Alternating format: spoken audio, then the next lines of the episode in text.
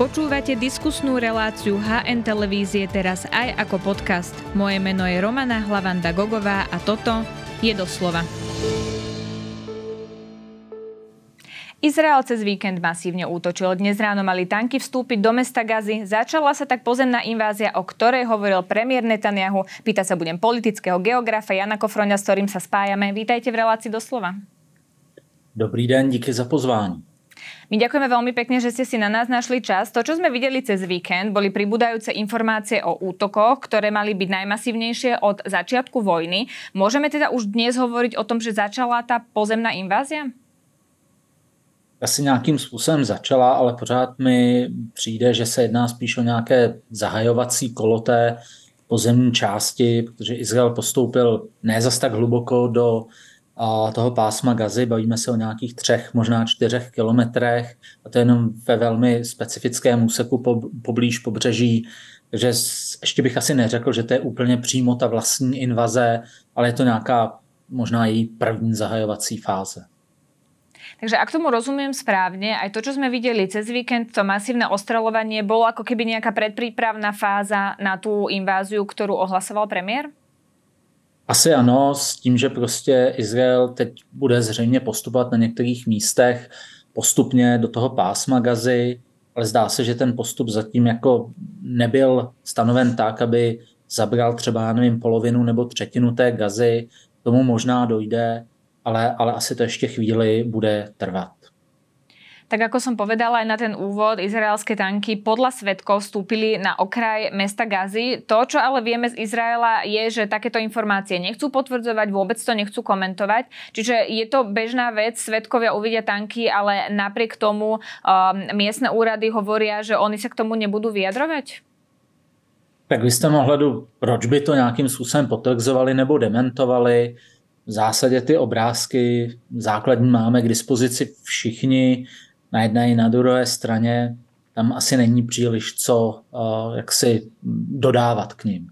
Takže v zásadě jako, hm, nemyslím si, že by to bylo něčím jako specifické, že izraelská strana nechce zbytečně tyhle ty věci komentovat. Ja sa na to pýtam aj kvôli tomu, že videli sme tie videá, ktoré točia svetkovia priamo na mieste. Či sú to teda dôveryhodné informácie? To, čo vidíme, či teda môžeme brať tak, že je to realita a sú to skutočne izraelské tanky? Tak nikdo jiný eh, v Gaze tanky nemá. Takže pokud je někde tank a pokud dokážeme geolokovat ten záběr eh, do Gazy nebo jeho eh, okolí, tak tam skutečně můžeme říct, že to byli Izraelci. To samozřejmě, co nevíme, tak to je spíše to, zda Izraelci plánují v té oblasti setrvat delší dobu, či zda se jednalo o nějaký jenom krátkodobý výpad a třeba po 4, 5, 6 hodinách se stáhli zpátky. To je samozřejmě něco, co z toho jednoho záběru uh, nikdo nevyčte. A presne to som sa chcela opýtať, čo ste už začali. Čo je snahou Izraela pri týchto krokoch? Aký majú cieľ? Ako to čítate vy? Já se přiznám, že samozřejmě to nevím. A, nebo člověk může spekulovat o nějakých základních motivech. Asi tím dlouhodobým cílem by z pohledu Izraele mělo být skutečně jako velké narušení schopností Hamasu, ideálně jeho likvidace, ale pokud by Izrael skutečně chtěl zlikvidovat, řekněme, i ty základy, ty kořeny Hamasu, tak by musel přistoupit nějaké relativně dlouhé okupaci toho území, což ale vzhledem k tomu nepřátelsky, nebo vzhledem té nepřátelsky naladěné populaci, tomu městskému terénu a tak dále, by samozřejmě znamenalo asi docela velké ztráty. Tyhle ty dílčí výpady samozřejmě mohou zničit nějakou jako specifickou infrastrukturu Hamasu, mohou také samozřejmě pátrat třeba po e, nějakých e, rukojmích, byť domnívám se, že ty bude Hamas držet mnohem víc v těch centrálních částech uh, Gazy uh, a dalších měst, které jsou v tom pásmu Gazy. A, takže tohle to bych opravdu vnímal spíš jako nějakou přípravnou fázi před uh, případnou větší, větší pozemní invazí. Ja nadviažem na to, čo ste hovorili, lebo si to popísali ako korene Hamasu. Ono to je príznačné aj preto, že vieme, ako Hamas funguje podzemnými chodbami pod nejakými civilnými objektami. Aké možnosti má vlastne Izrael voči Hamasu práve preto, akým spôsobom oni fungujú na tom území? Či nejaký tank, nejaké ostreľovanie môžu vlastne zamedziť alebo nejak postúpiť tú vojnu alebo niečo v celej tej situácii zmeniť? A čo vlastne Izrael môže robiť v takto zakopaných a pri takto zakopaných? Teroristoch? Tak samozřejmě je to těžké a ten největší problém je tom ne, že by Izrael nedokázal uh, ty tunely anebo i jiné objekty ničit. Problém je, že to samozřejmě sebou vždycky ponese velké riziko civilních obětí a samozřejmě pokud Izrael přestane používat tu svoji, řekněme, nadvládu palebnou, nebo svoji sílu, co se týče dělostřelectva, letectva a pošle do těch oblastí vojáky, tak samozřejmě musí počítat s tím, že přijdou ztráty a pravděpodobně ne úplně malé ztráty. Takže nejde říct, že by Izrael s tím nemohl dělat nic, ale samozřejmě, že potom likvidace těch teroristů a někde v nějakých tunelech nebo i budovách, tak je prostě objektivně velmi náročná celkem pochopitelně povede ke ztrátám. A to ke ztrátám nejenom těch, kteří budou bojovat, ale samozřejmě i případných civilistů, než jak jste správně řekla, tak samozřejmě Hamas neváhá využívat i civilních objektů, nebo se za ně schovávat, vést z nich bojovou činnost a naopak snahou Hamásu vlastně je zvyšovat počet eh, civilních obětí. Majú civilisti vlastne nejakú možnosť ujsť z miest, kde sa bombarduje? A ja sa pýtam aj na celkovú tú situáciu, akú tam tí civilisti zažívajú, pretože sa objavili informácie, že miestni vtrhli do skladu humanitárnej pomoci, ktorý tam mala OSN. To zrejme značí, že tá situácia je tam veľmi zúfala. Tak uh, ti civilisté samozřejmě dostávají třeba od Izraele nějaká varování, co se týče toho, kde budou místa, zejména těch pozemních akcí, protože tam samozřejmě ta možnost rozlišovat mezi těmi cíly začne být i pro Izrael prostě objektivně velmi těžká. Ti civilisté chycení v nějaké křížové palbě jsou objektivně prostě ve velmi těžké situaci. Zároveň logicky v těchto těch oblastech dojde k přerušení dodávek vody, elektřiny a tak dále. A, a získat nějakou pomoc potom může být extrémně těžké. Takže tím základním krokem je opustit ty zóny, kde se má vést ta bojová operace, ale faktem je, že prostě pokud ten, řekněme, izraelský zásah bude trvat dlouhou dobu, tak eh, a postupně se rozšíří na další území, tak ani tohle to nebude úplné řešení, protože na konci prostě ta operace zřejmě se dotkne víc nebo míň v zásadě celého toho pásma gazy. Takže, takže tam je to jako velmi těžké. Samozřejmě klíčové je, aby ti civilisté třeba nepoužívali zbraně, ehm, snažili se držet odstup od těch bojovníků Hamásu, protože pak samozřejmě mohou být špatně identifikováni eh, Izraelem jakožto, jakožto eh, potenciální protivník. Ale samozřejmě ta situace je velmi složitá, je velmi složitá i protože to území Gazy je relativně malé, bavíme se o necelých 400 kilometrech čtverečních, kde žijí zhruba 2 miliony lidí. Áno, presne toto sú tie čísla. Som rada, že ste to povedali, aby si to aj diváci vedeli predstaviť. Ale keď už sme pri OSN, tá upozornila, že je znepokojená vojnovými zločinmi, ktoré sú na oboch stranách. Prečo to tak je? Prečo aktuálne počúvame o vojnových zločinoch, ktoré sú teda na oboch stranách?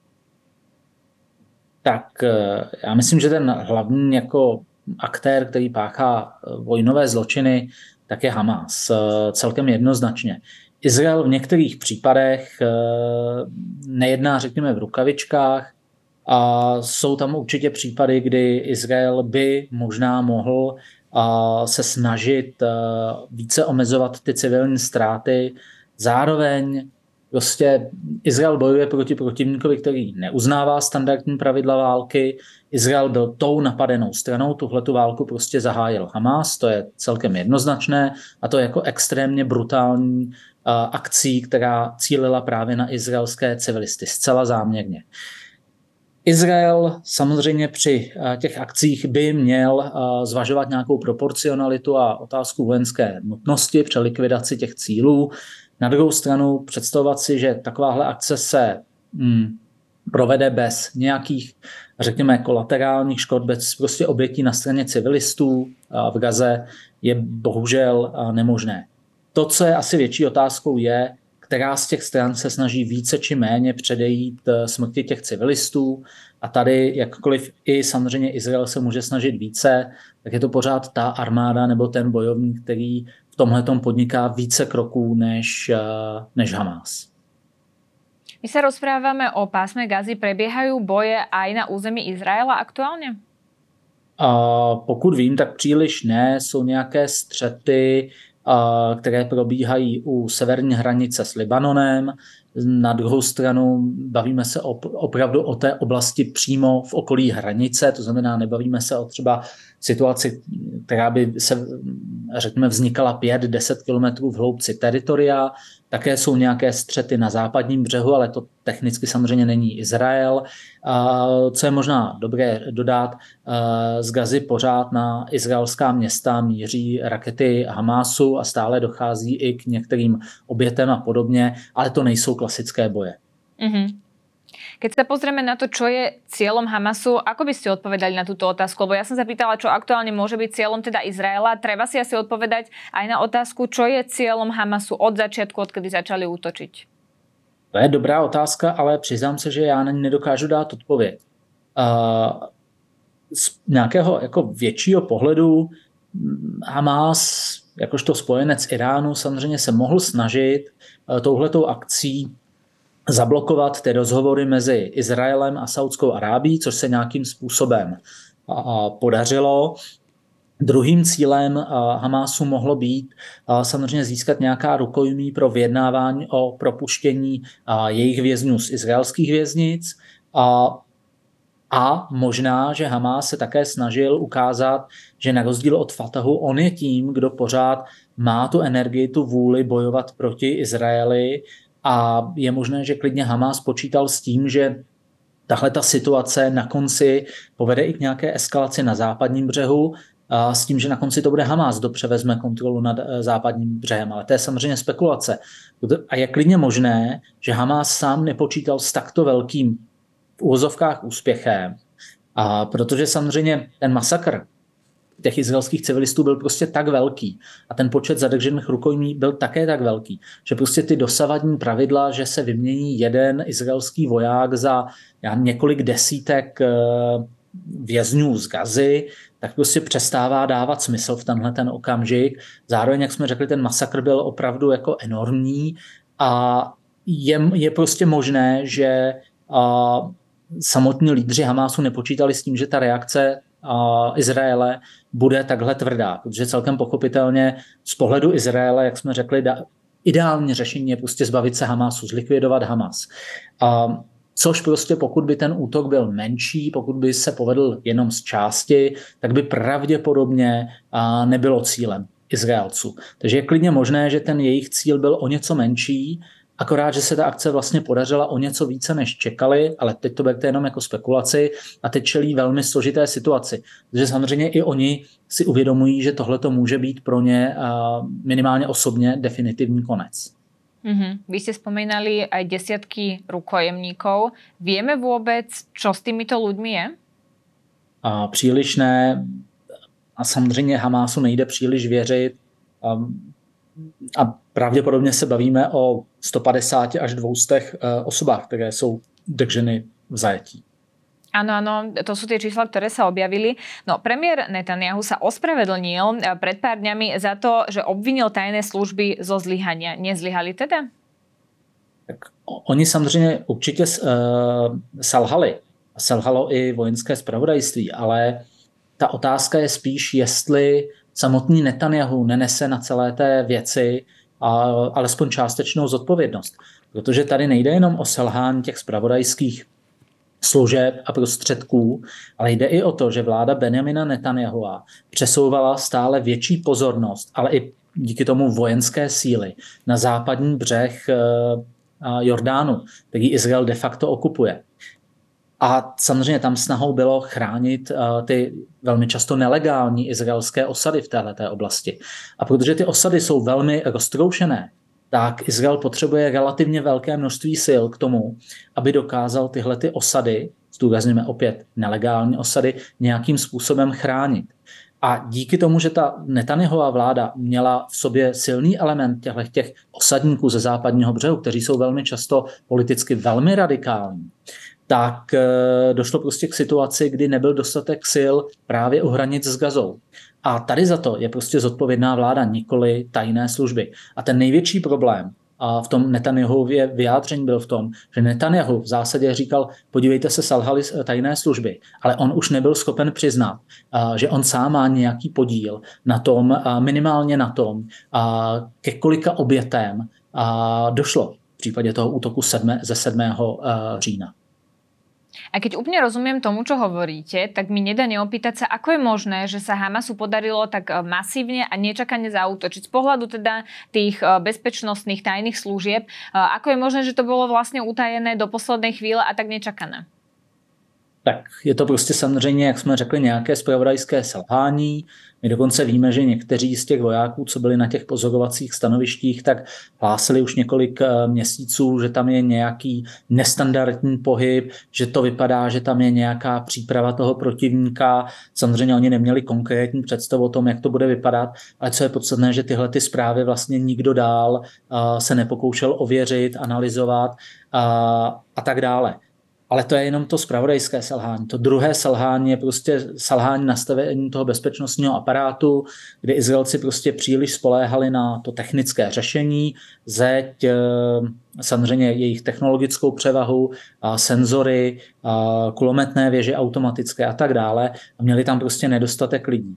A to se zase dostáváme zpátky k tomu, k té, řekněme, politické rovině. Pokud prostě vláda měla za to, že podstatnější je pokoušet se udržet ty osady v západním břehu a věnovala tomu velkou pozornost, tak samozřejmě prostě nezbývalo sil dost, nebo dostatek sil na vykrytí té hranice s gazou. Protože ono, i kdyby došlo k nějakému překvapivému útoku a Izraelci měli v okolí dostatek sil, no tak by možná došlo k tomu, že by ti teroristé zachvátili jednu, dvě vesnice, ale dál by se pravděpodobně nedostali. Takže minimálně ten počet obětí není otázkou, řekněme, zpravodajského selhání, ale nějakých širších, řekněme, politicko-vojenských úvah, které, které jdou ale primárně za vládou. Áno, určite je tam aj táto politická zodpovednosť. Ja mám ešte záverečnú otázku, či vidíte aktuálne nejakú šancu na upokojenie situácie a možno začatie nejakej diskusie o ukončení bojov? Já se v tenhle okamžik obávám, že příliš ne. Prostě pro Izrael samozřejmě tady není žádná dobrá uh, varianta, uh, protože prostě nějaká invaze a okupace Gazy bude znamenat opravdu jednak ztráty mezi izraelskými vojáky, ale prostě bude to znamenat i obrovské ztráty mezi civilisty a stejně se nemusí podařit Hamas definitivně vykořenit. Z druhé strany představa, že Izrael nepodnikne žádný jako výraznější krok a nepokusí se Hamas zlikvidovat nebo aspoň extrémně uh, poškodit, tak uh, podle mě je to něco, co by neobstálo před uh, izraelskou veřejností. Protože po takovémto masakru a zkusme se vžít do, do role Izraelců. Já si nikdo nechtěl, aby a, takovýto soused mohl nadále si přežívat, existovat a ohrožovat váš stát. Takže, takže tady prostě podle mě ty šance jsou velmi malé. Zároveň Hamas nepodnikl během těch tří týdnů nějaké kroky, které by směřovaly k propuštění rukojmí, potrestání vyníků toho masakru. A naopak Hamas se vlastně tou svojí akcí chlubí. To znamená, ta situace v zásadě jako nemá asi nějaké diplomatické řešení v tenhle ten okamžik. Vyzerá to tak, budeme to samozrejme sledovať. Ďakujem veľmi pekne, že ste si na nás našli čas. To bol politický geograf Janko Froň. Děkuji za pozvání, hezký den. Ďakujeme, že nás počúvate aj vo forme podcastu. Ak chcete